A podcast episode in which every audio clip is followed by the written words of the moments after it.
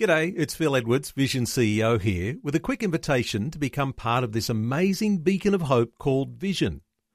Together we can put our love into action to help people of all kinds build or rebuild their lives on the truth of God.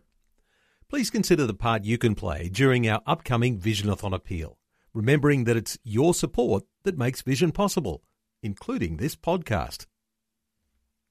Life, culture, and current events from a biblical perspective. 2020 on Vision. Well, it is often the case, isn't it, that we'll hear of either a friend, uh, could be a family member, uh, sometimes a celebrity who has turned their back on their Christian faith. In other words, they were going strong and something cut in and caused them to go in a different direction. And sometimes it's just the way that the culture around us is impacting upon us and causing us to soften or water down the way we understand our God. So as Christians, uh, is it okay to demand a God who is okay with our sin? And uh, if he's not okay with it, maybe I'll turn my back on him. Uh, let's see if we can strengthen our faith by raising this particular topic today. Bill Muehlenberg from Culture Watch is back with us, been writing about this over the last week or two. Bill, welcome back to 2020 for this year. Great to be back again. Uh, Bill, there's a couple of articles that you have written this week. Uh, one about an Aussie, one about someone from the US. Uh, both of them known in their circles. Maybe we don't know them so well, uh, but there's been a sort of a caving in on their faith, and uh, it's a, a, way of sort of saying, well, you know, if if God can't be uh, the God of my sin, then I think I'll go in a different direction. What have you discovered in the things that you've been writing about this week? Yes, well, sadly, there is such a thing as the A word. We don't hear about it too much anymore. Uh, apostasy. The Bible does speak to it. Church history is sadly littered with examples of it. And yeah, we had two in a week, as you say, one from here, one from overseas. So I wrote up an article on each. Uh, basically, people making excuses for their sin, as you say, uh, caving in to the world and its spirit uh, really turning their back on their faith that they once had, or at least professed to have. I mean, that, that's another debate. Were they really Christians to begin with, or just people who talked a lot about their faith? But whatever the case, uh, these two individuals sadly have come out quite publicly saying they are no longer Christians, they're not interested in it. It was too restrictive for various reasons, and now they've uh, freed themselves from God and religion and are living like pagans, which, well, perhaps they were doing all along just with God talk thrown in, but now they've even chucked that out as well.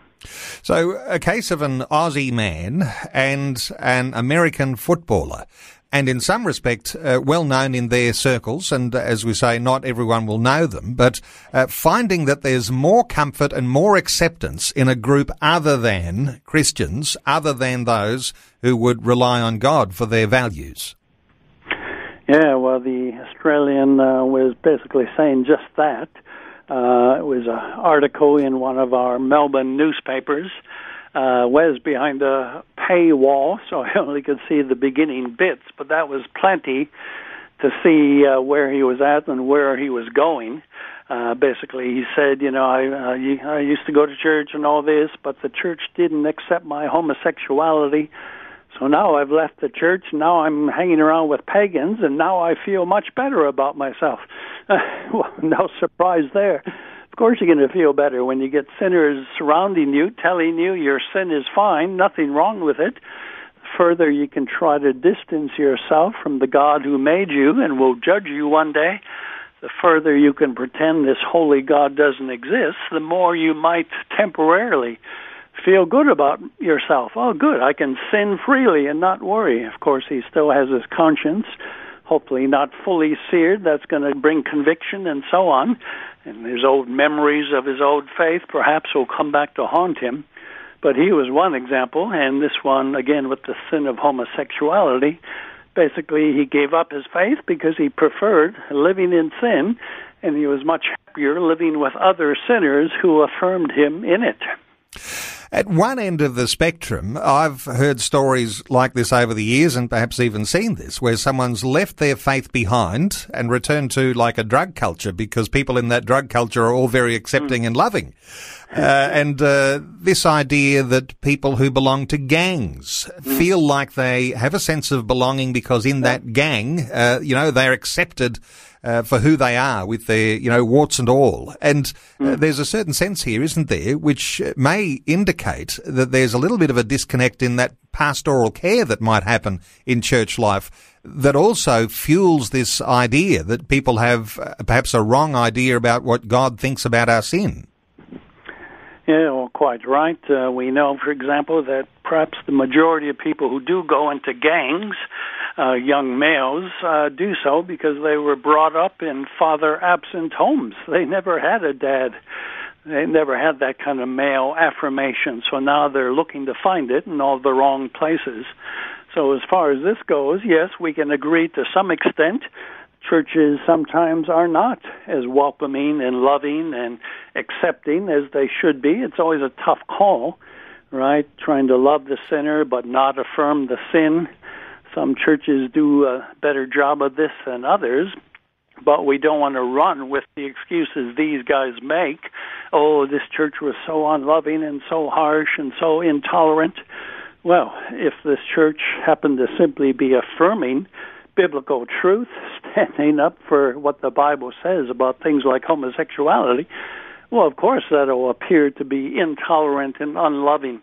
The truth is always that way to those who reject the truth. So again, we got to get the balance here. We don't know this guy's personal story, what churches he did grow up in. So yeah, a little bit of truth there, but it can become an easy excuse to, you know, reject the faith altogether and embrace the sin that you really do love.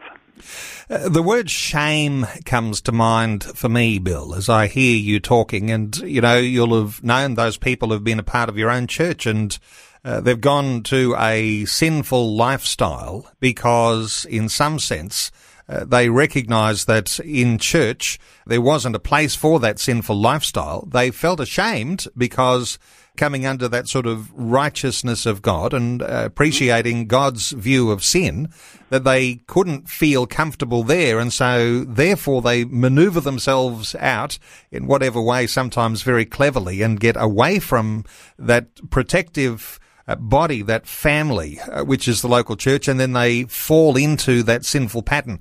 That's a challenge, isn't it? Mm.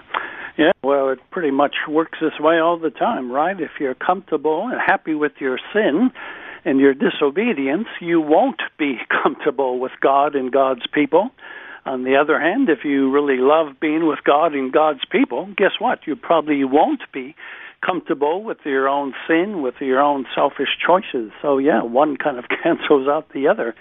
And uh, my other story that I wrote about this week is uh, case in point, somebody who was known as a Christian, who grew up in a Christian householder, uh, household, but uh, uh, sadly, well, he, he just said, uh, well, he's a well-known, uh, actually American gridiron football player. Some of you might know we got the Super Bowl coming up in a few days. This guy was actually his team almost made it.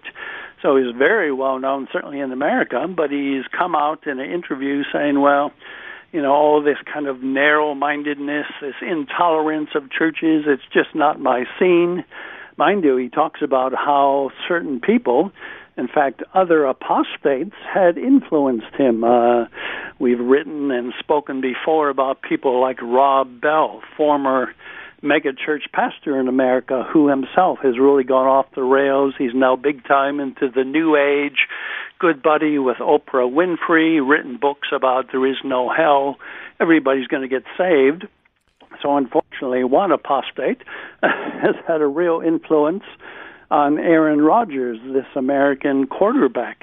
So he has now become an apostate. And again, he talked about oh, I'm not into this binary stuff, you know, good and evil, right and wrong, truth and error. That's just too much for him.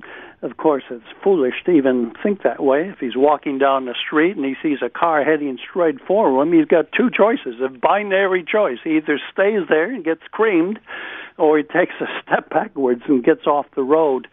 So for all this talk about oh binary is so narrow, sorry, this is how we live. This is the real word world that God has made, and uh, you know we can pretend it's not. Uh, the way it is, but it is. And uh, again, like the law of gravity, if you jump off a tall building, you can deny its existence all you like, but when you reach the pavement below, you'll know about its reality. So, uh, a lot of sad cases, unfortunately, of people who've known the Lord, grew up in Christian households, but for various reasons found it too restrictive, had all these problems. This guy raised problems about, you know, what about those who are not saved? All the usual objections which have been often well answered. So it's not an intellectual problem at the end of the day. It's really a moral problem.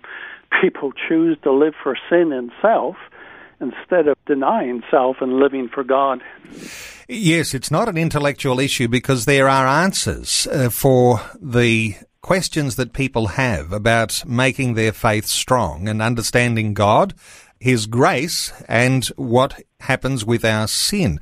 But when it's a person of a high profile, when it's a person who's a celebrity, the ramifications of that bill uh, for people who are young and immature in their faith and following yeah. that celebrity, they just yeah. they they think that their faith doesn't have value because the celebrity's made a bad decision. You've got to really be careful, haven't you? Well, that is a problem. I mean, uh, every day uh, uh, people who are not well known will abandon their faith. That's one thing. But as you say, when it's a very well known uh, person that millions of people know and look up to, when they renounce their faith, that will have an impact on others. There is this uh, ripple effect uh, of apostasy when uh, a big cheese uh, footballer like this does it. Uh, many others will be tempted to do the same. So it's even more of a kind of a damning decision to make. Now, in both of my pieces, of course, I do say we need to pray for these two individuals, for the footballer and the uh, the Australian who's now taken up with his pagan buddies. Uh, you know, we can pray that God will bring him back. You know, prodigal son, all that stuff. It's hoped that will happen. Uh, but if they have told God to get lost and it becomes a permanent thing, that's of course a very dangerous place to be in. And uh, all of us, even today, listening to this, need to take seriously the warnings found in Scripture. Right, another big topic. On the one hand, a lot of passages about assurance of our salvation, but other passages uh, which really do give strong warnings. You know, be careful that you don't move away from the Lord. So uh, yeah, we all we all can learn from these kind of experiences. And Bill, when there are black and white, right and wrong, God gives us His way so that we will be right and protected because he has given us that divine wisdom. When we get to a point where we've turned our back on that, uh, we need to bear the consequences of that. And uh, interestingly, for people who feel like it's just a book of rules to follow, they're missing something very important. Of course, that we align ourselves with the identity that we have in Christ, the perfect man, the one who we can identify with. So we're in a process of aligning ourselves with his identity and understanding what's right and wrong according to him, and not just a book of rules that's put together by humanity. And uh, that gives us some challenges as well. But being able to acknowledge Jesus as the perfect image of God and to follow in his footsteps, to understand right and wrong because of him, sets us in a good place. Uh, Bill, yeah. I'll point people to your latest articles. Uh, listeners might like to visit your website, billmuehlenberg.com, or simply Google Culture Watch, one word, and you'll be able to find an article called We Demand a God Who Is Okay with Our Sin. And uh, check out those articles and the good wisdom there from Bill Muehlenberg. Bill, just great to have you back again. Looking forward to a big year ahead. Thanks for being with us once again on 2020. Many thanks indeed. Thanks for taking time to listen to this audio on demand from Vision Christian Media. To find out more about us, go to vision.org.au.